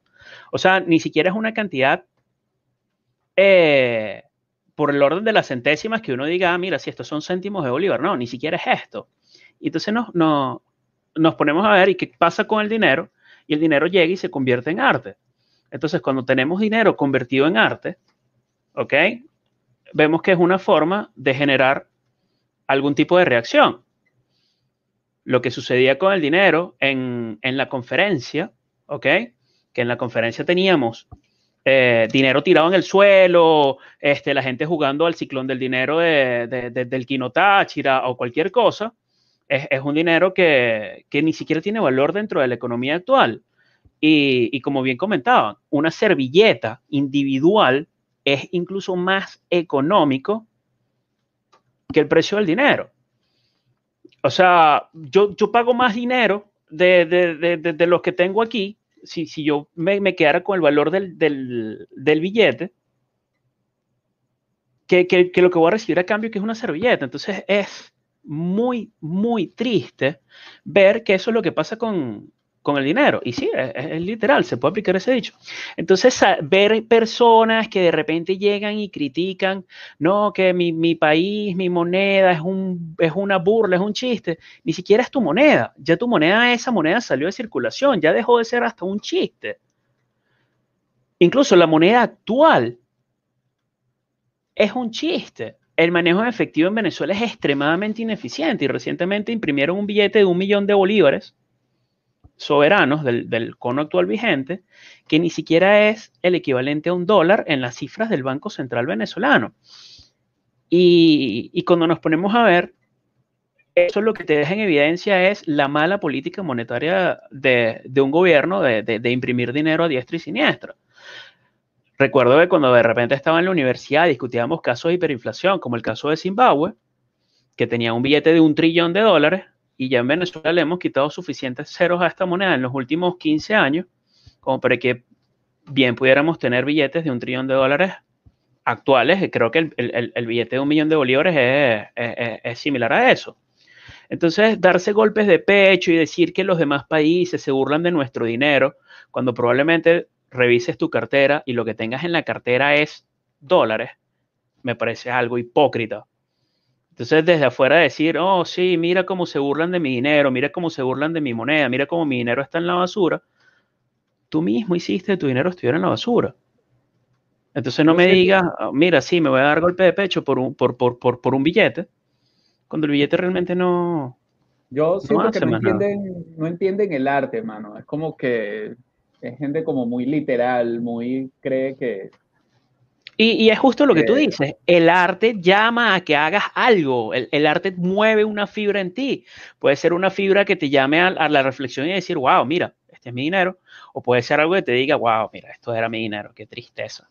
Y, y- Claro. y es, y es simplemente arte. Ahora bien, cuando es una compañía que está promocionando su, su servicio y tal, está, es, es- es una opinión dual porque por un lado me parece bien que llames a la atención en el sentido de, ah, también tengo uno de esos, Eh, en el sentido de que, mira, sí, este, esto me llama mucho la atención en el sentido de que vas a traer mucha gente y va la gente a, a interactuar con el dinero y va, y va a ver el dinero tirado en el suelo y eso te va, a- te va a mover una fibra, pero a la vez te están vendiendo un producto, te están vendiendo un monedero y ya creo que por ahí se va disfrutando la, la cosa, ¿no? Coño, y aprovecharon a Venezuela como siempre para el meme, weón, que es también como, como coño, ¿hasta cuándo somos no, el meme para todas las vainas? Pero es que llevamos ya Pero es que- años, camarada. Pero es que más allá del meme, yo creo que Venezuela es el país con el cono monetario devaluado más reciente de todos los países de Latinoamérica. O sea, ningún país ha atravesado por una reconversión monetaria a la escala que ha hecho Venezuela en los últimos 15 años, en el sentido de que el dinero nuevo ya no sirve y el dinero anterior al nuevo todavía se consigue. Pues, Yo de repente abro el cenicero del carro y tengo un billete de esos de 50 bolívares. Y es así como, ah, mira, sí, qué bien, tengo un billete. ¿Este, este, este será el cono actual o será el que ya no está? Yo dejé un billete, sí, Cami. No, yo digo que para mí, por este evento ser acá en Estados Unidos, sí me hubiera parecido más impactante si fueran dólares en el piso. Ver una Lo que es que cantidad el de dólar- Lo que pasa es que creo que es un delito federal destruir dólares o tirarlos a la basura Sí, porque es moneda sí, vigente. sí.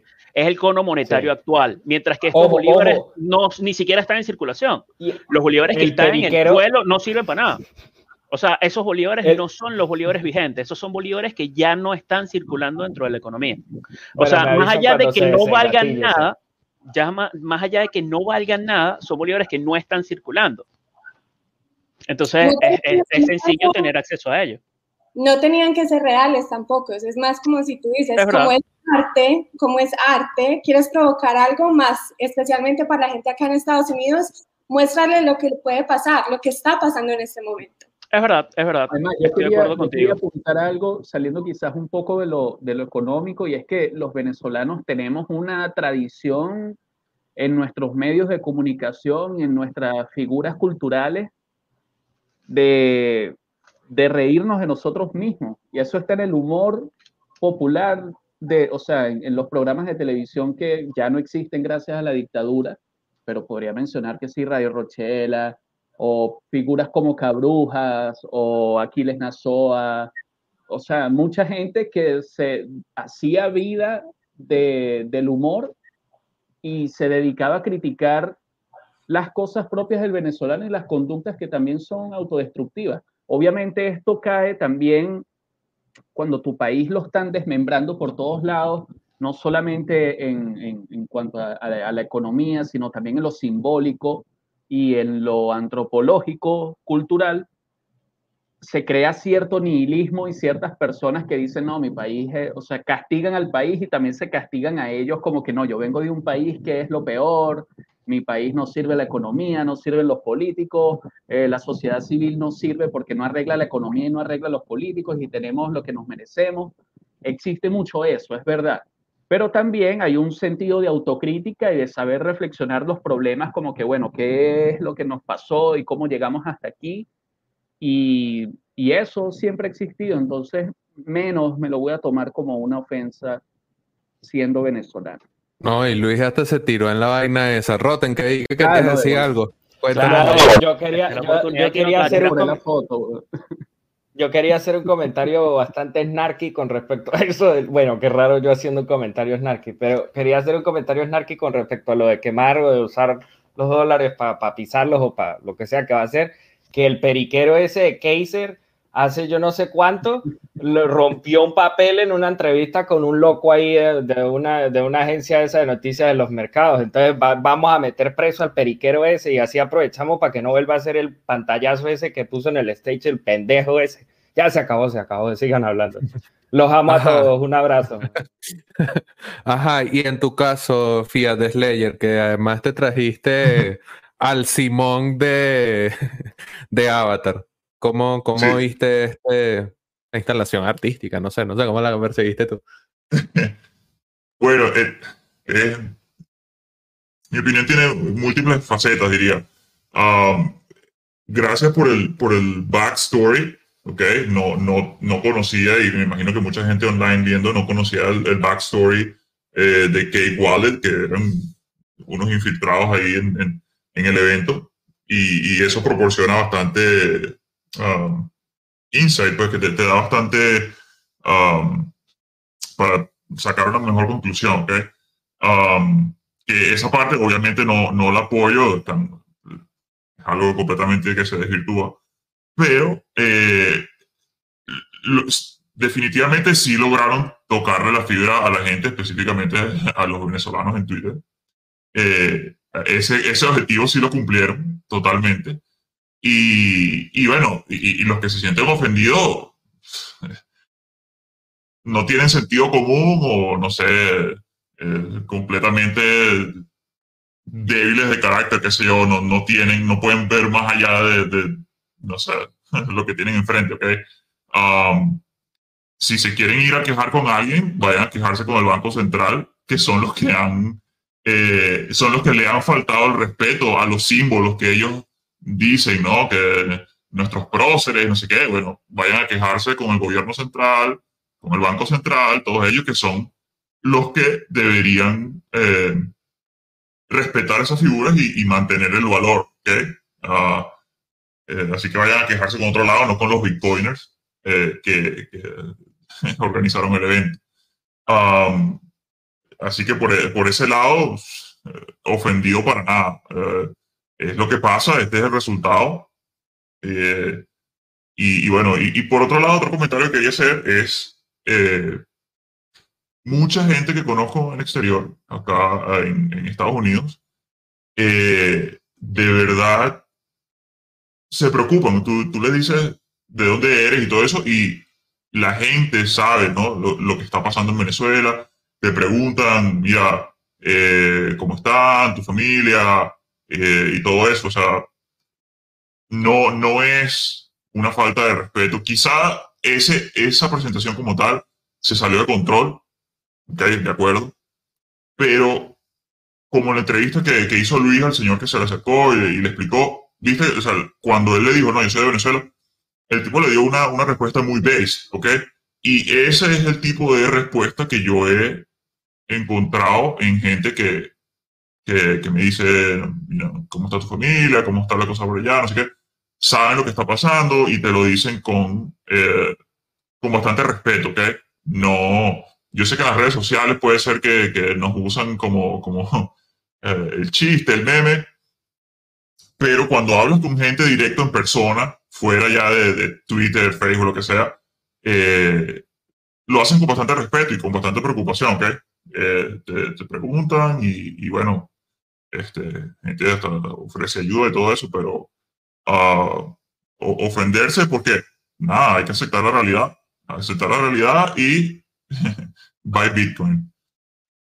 A mí hay una cosa de esto de, del el ofenderse que me parece súper contradictorio y no sé si eh, José coincidirá.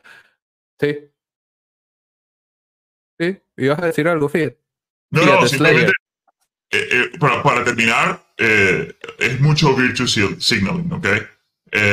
Montar, montarse en este high heel y, y, apuntar con los dedos, así como que, ah, nosotros somos perfectos, estamos en nuestro high horse, you know, montados aquí arriba y ustedes están, come on. Entonces, fue buenísimo, le, le hago una mención especial a, a, a Lovera en Twitter que les revivió esos viejos tweets y les posteó los, los screenshots este, para que vean que todos tenemos rabo de paja y eh, corten el bullshit. ¿Sabes qué?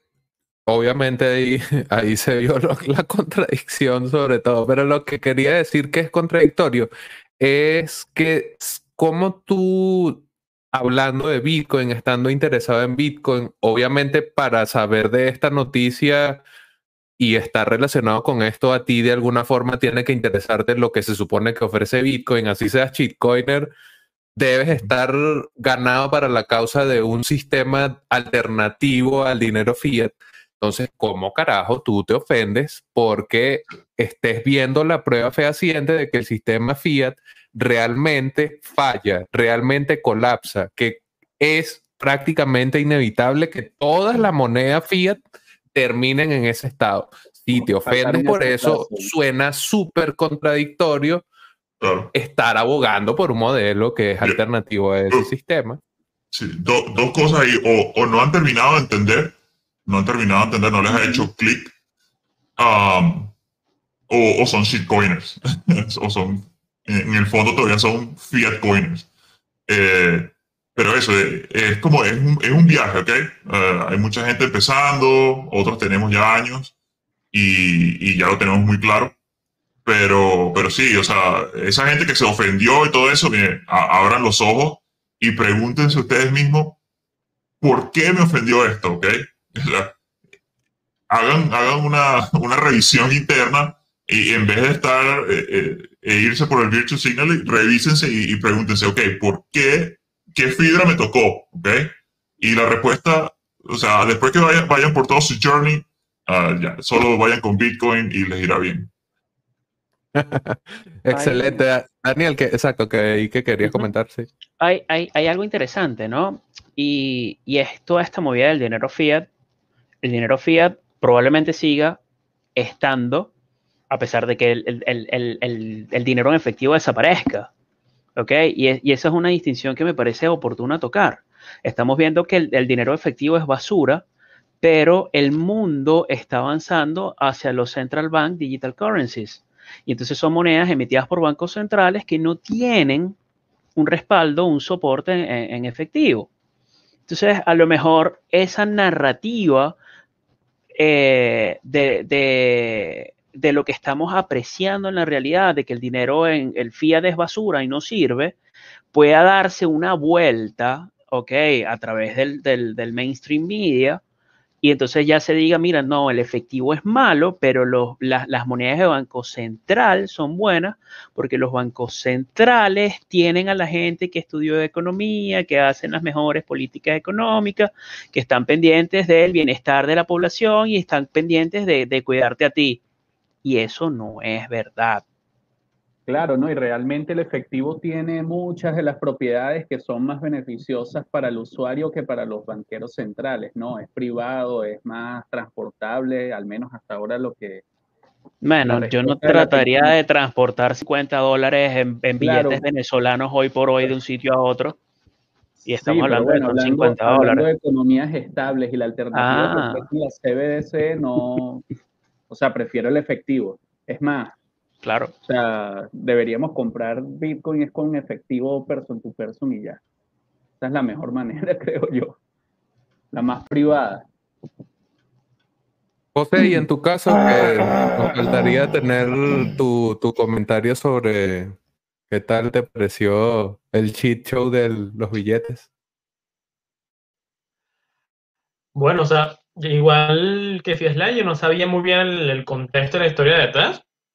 En lo personal a mí no me ofendió porque todos vimos estos mismos actos justamente cuando el Banco Central obligó inclusive a personas que, bueno, en una semana vamos a hacer una conversión monetaria y, el, y la moneda del cono anterior no sirve. Entonces, bueno, conocimos historia de cualquier tipo alrededor de esto, fotos de gente botando los billetes en la calle porque sencillamente ya no les valía nada.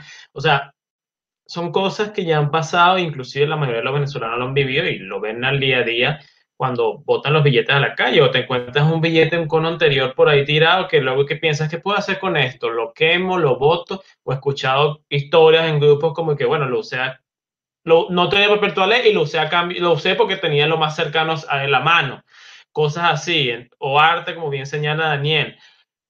O sea, es algo que ya no sirve, es inservible, es un cono monetario que ni siquiera tiene el, validez legal actualmente en Venezuela. Es algo, es un papel como cualquier otro. Eh, y por eso, en lo personal, a mí no me ofende, porque, ajá, símbolos patrios que tiene la paja loca que se inventaron ahí haciendo en por algunos en Twitter, paja loca.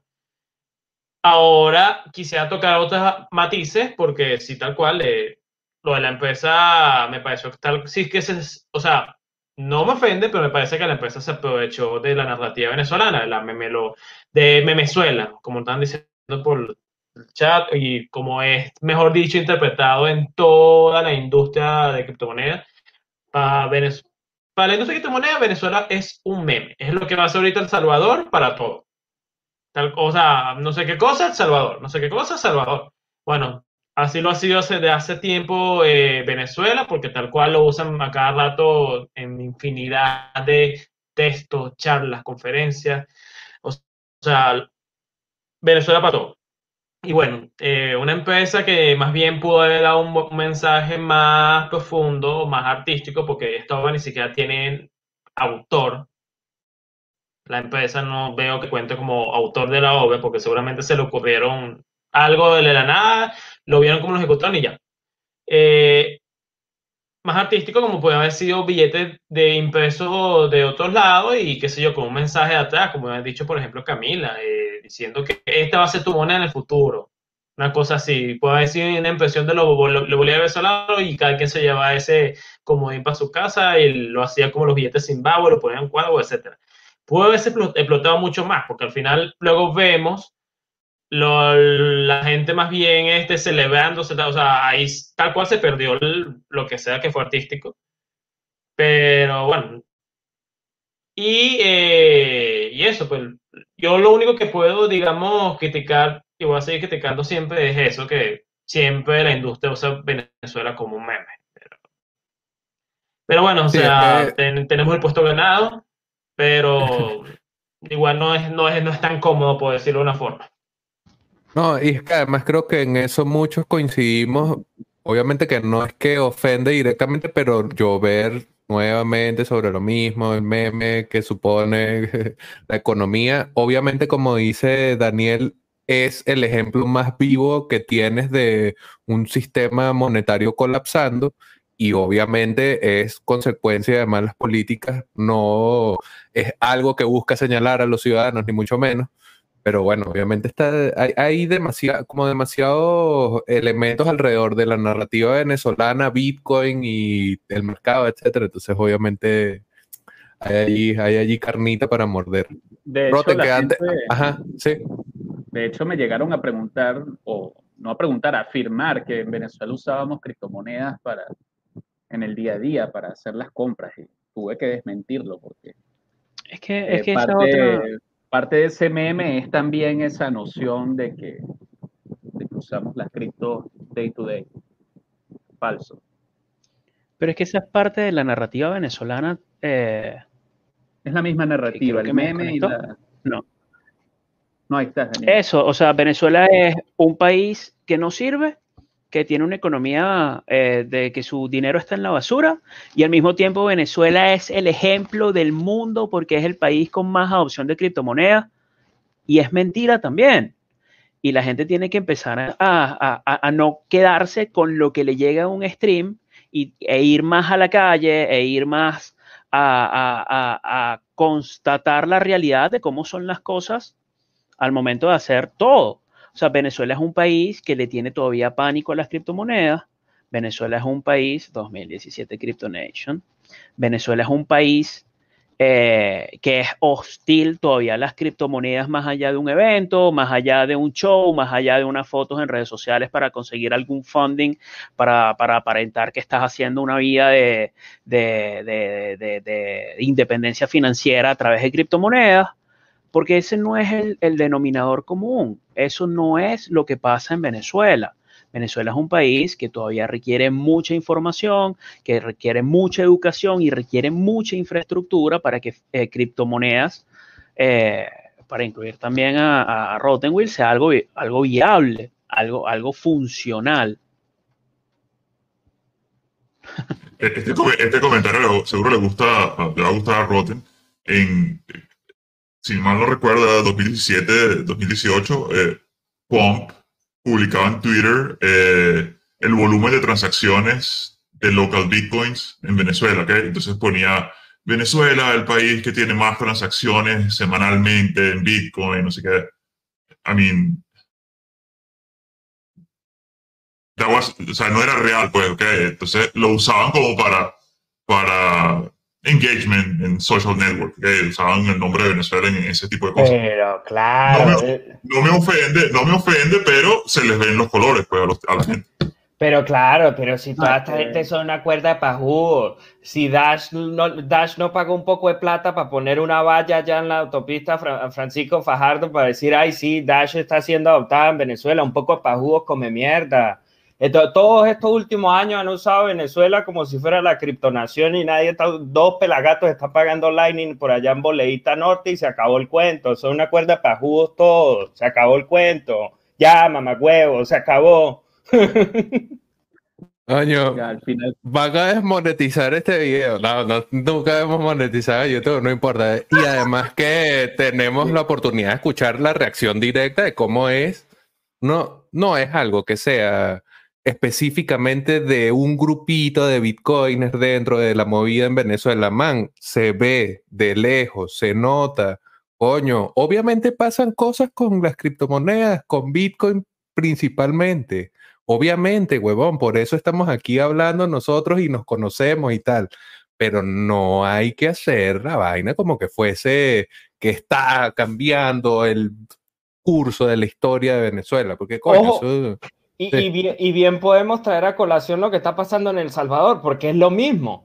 Todo el mundo está haciendo un hype como si es que hueputa se vuelva, se, se volvió Dubai de la noche a la mañana porque salió un pelagato por allá diciendo que lo va a hacer moneda de curso legal. Pobres mamagüevos. Todavía tiene que, todavía tiene que cruzar río, océano, hacer y deshacer para que eso se haga una realidad. Pero no, entonces salen los hijos de puta, porque es que de esa mierda no se dan cuenta los bitcoiners y los maxis, que son siempre pelagatos, pero lo que pasa es que tienen un megáfono XXL y se la pasan retuiteándose y dándose like en Twitter, y entonces todo el mundo dice, no, hijo de puta, somos lo máximo, estamos creando otro hijo de puta planeta. Cuerda de mamagüevos todos. Se llenó de odio otra vez Rotten. Bueno, es bueno tener invitados llenos de odio en Hablemos de Bitcoin. Ya estamos prontos a cerrar, muchachos. Si tienen algún comentario final, sobre todo, me parece que ese tema que nos introducía, ay, papá, ese tema que introducía Rotten a la conversación está bueno. Un comentario sobre eso, porque la memetización de Venezuela es algo que nosotros como venezolanos hemos vivido. Camila, bueno, es venezolana coleada, le gusta la arepa, que es venezolana.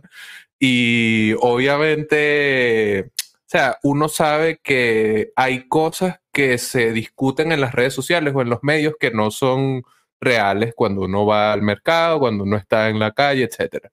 Entonces, un comentario final, si ven que puede ser que el, el meme cambie y ahora vaya hacia El Salvador o si va en la Bitcoin Conference 2022 a hacer el meme alguna otra cosa o no sé, una reflexión ahí sobre lo que hemos hablado. Podemos partir con Cami, nuestra venezolana coleada.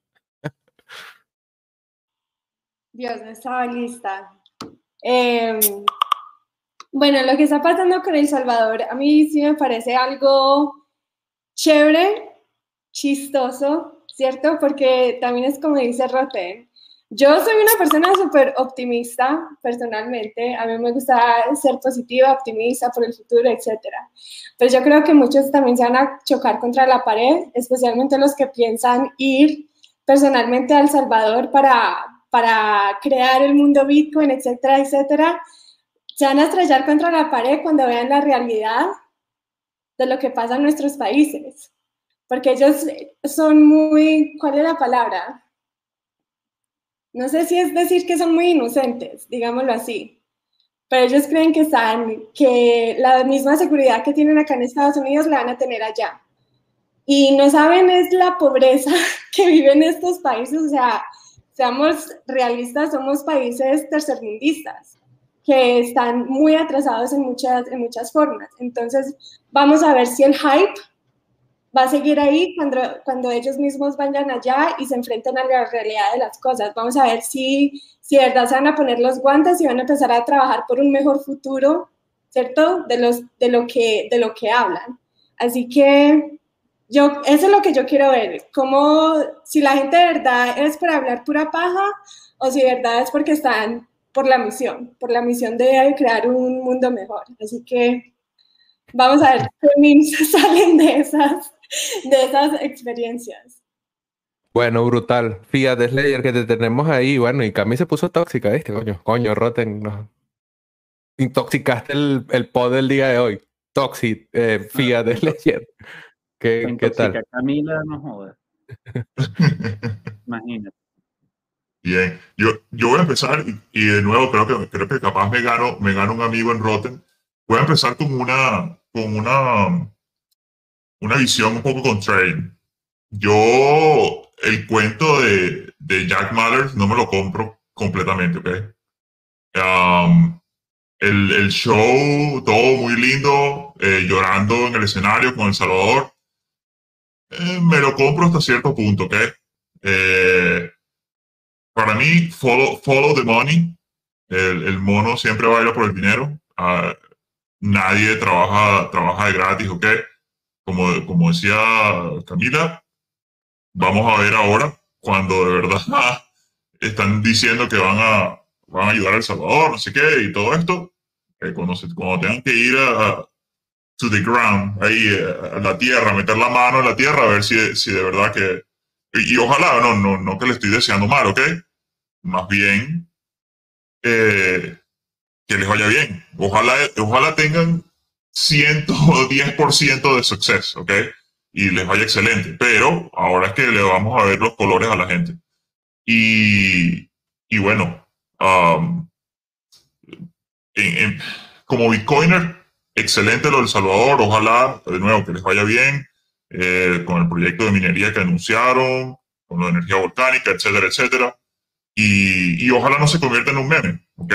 Ojalá no se convierta en un meme como Venezuela, que, que bueno, como ya lo hemos dicho 300 veces cada uno, que, que no es la realidad, que no somos Bitcoinzuela ni nada, que por eso nos convertimos en un meme y somos el, el- el chiste y tal. Y, y bueno, ojalá no le pase eso, eso a El Salvador, sino que se convierta en una realidad y que otros países también um, se, se unan ¿no? al movimiento.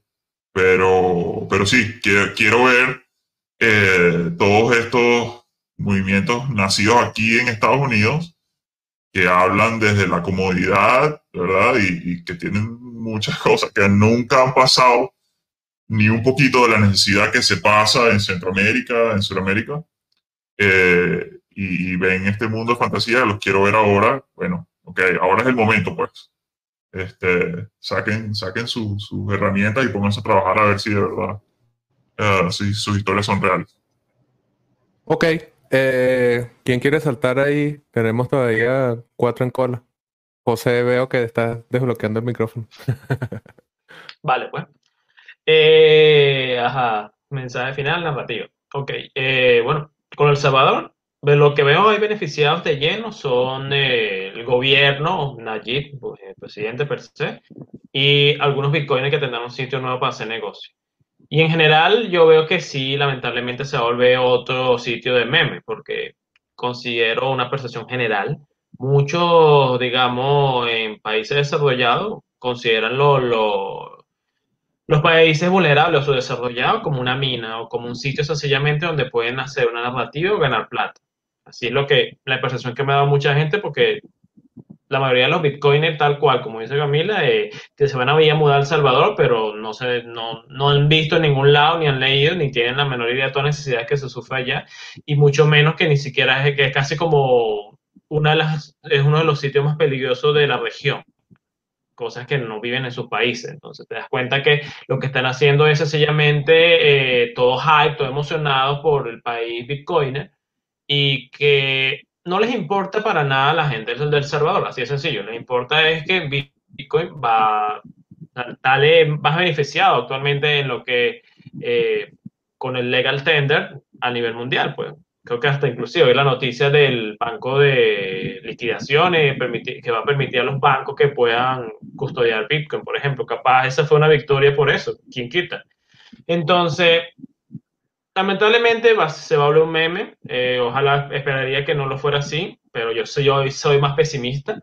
Porque bueno, aquí lo hemos vivido aquí en Venezuela, tal cual, aquí con las la shitcoin haciendo todo eso, hicieron a gusto y eso, y sencillamente con la, la pena ajena, pues, por decirlo de una forma. Entonces, Pero bueno, eh, ya veremos el futuro. Tampoco soy Nostradamus. Obvio. Daniel, en tu caso, ¿alguna reflexión final y obvio también un comentario sobre esta narrativa que estamos viendo nacer en el caso de El Salvador? Mm, Yo, yo voy a diferir de los comentarios anteriores. A mí me parece que lo que está haciendo El Salvador es, es una consecuencia lógica de lo que es el avance del mundo. Salvador es un país con muy poco que perder por adoptar un patrón Bitcoin dentro de su, dentro de su eh, política monetaria interna y esto puede atraer muchísima inversión que se va a reflejar en beneficio para El Salvador. ¿Ok? Además de esto, por el mismo efecto derrame, la región se puede ver beneficiada y muchos más países seguir el ejemplo del Salvador, el mismo, ah, eh, el mismo FOMO que pueden estar experimentando, que ya lo hemos visto con, por ejemplo, diputados de Paraguay, con diputados de Brasil, que se han convertido sus late rise hasta 100 mil. Eh, son, me parece que, que, son señales positivas para lo que es la región. ¿ok? Eh, creo que todavía va a haber mucha tela que, que cortar y, y, muchas cosas que experimentar a través del ejemplo del Salvador y me sorprendería que hay muchos más países que puedan seguir este ejemplo y, y traducirse en beneficios, ¿ok? Beneficios para los países. Va a haber una nueva redistribución del capital y bueno, quién quita, a lo mejor si alguna, alguna de estas economías logre dar con, con, con, las teclas claves y reajustar para convertirse en un país netamente Bitcoin. Luis, ¿y en tu caso? Bueno, rescato eh, los comentarios de Daniel y parte de los demás comentarios. Eh, no quisiera sacar conclusiones apresuradas. De por sí considero que es positivo para Ecuador eh, perdón, para El Salvador y, para Bitcoin que esto esté sucediendo. Obviamente va a traer mucha inversión para el país, no solamente de las empresas que son Bitcoin only, sino que también están invitadas las empresas de criptomonedas.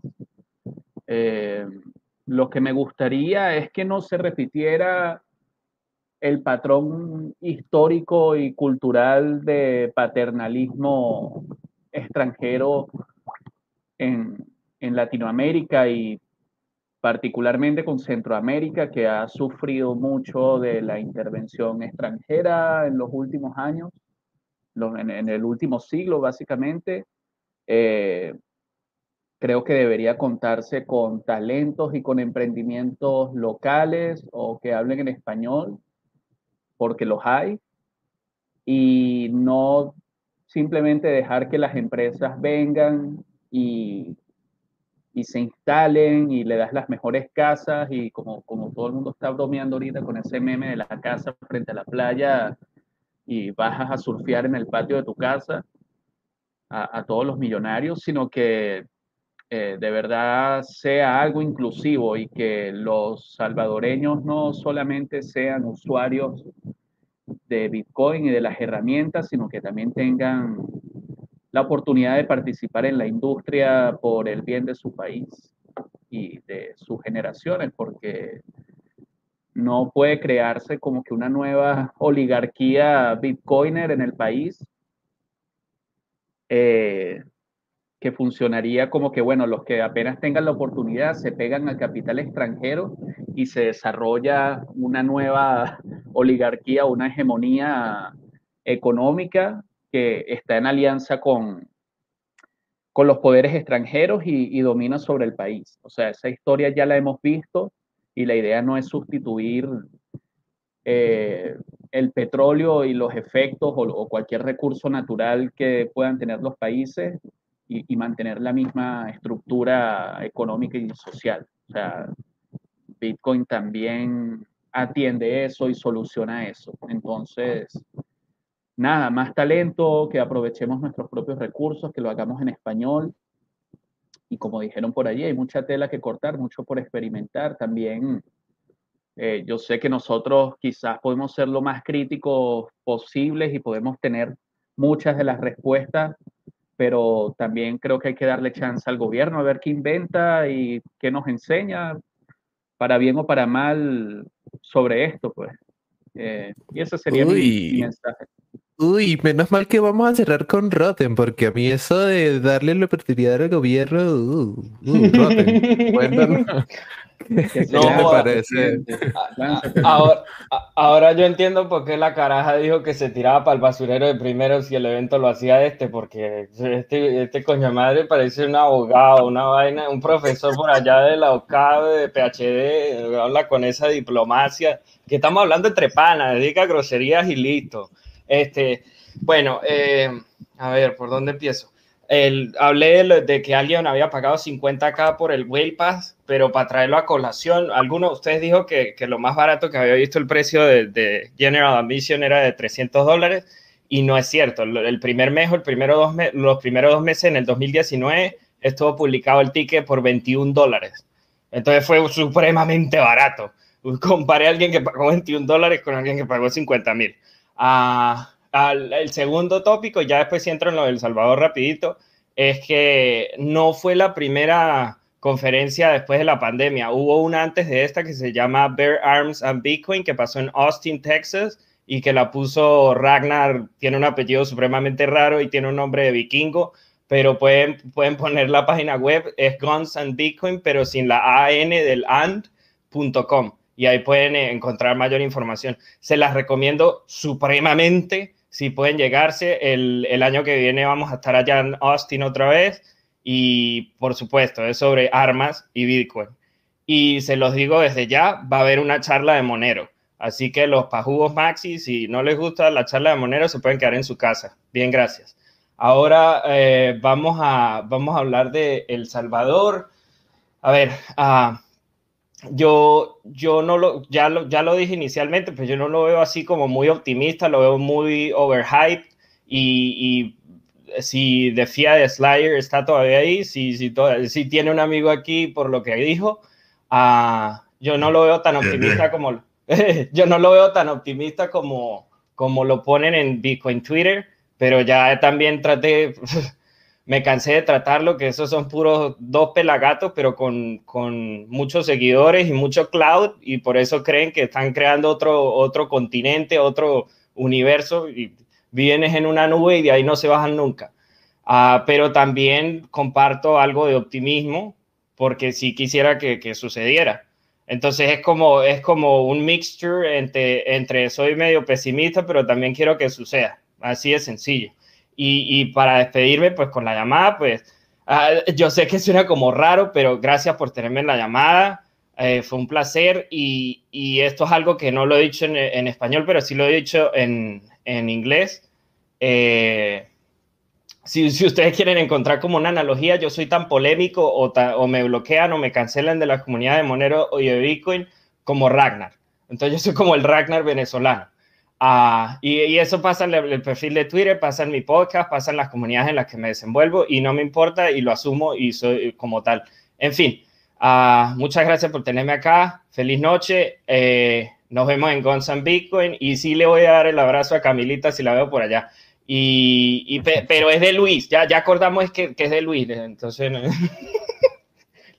Bueno, no, eh, excelente. Además, también tener esa perspectiva. Yo también había visto que había sido ese evento de Ragnar, pero no, no lo recordaba. Obviamente, no, si no tuvo tanta eh, publicidad, seguramente las cosas que pasaron allí fueron mucho más interesantes. Estás más en el sitio, estás más en lo que está claro. sucediendo, pero bueno, obviamente chapó allí y bueno, ojalá, coño de la madre, que me den la visa, porque yo ya estoy mamado de que me inviten a los eventos y no poder ir.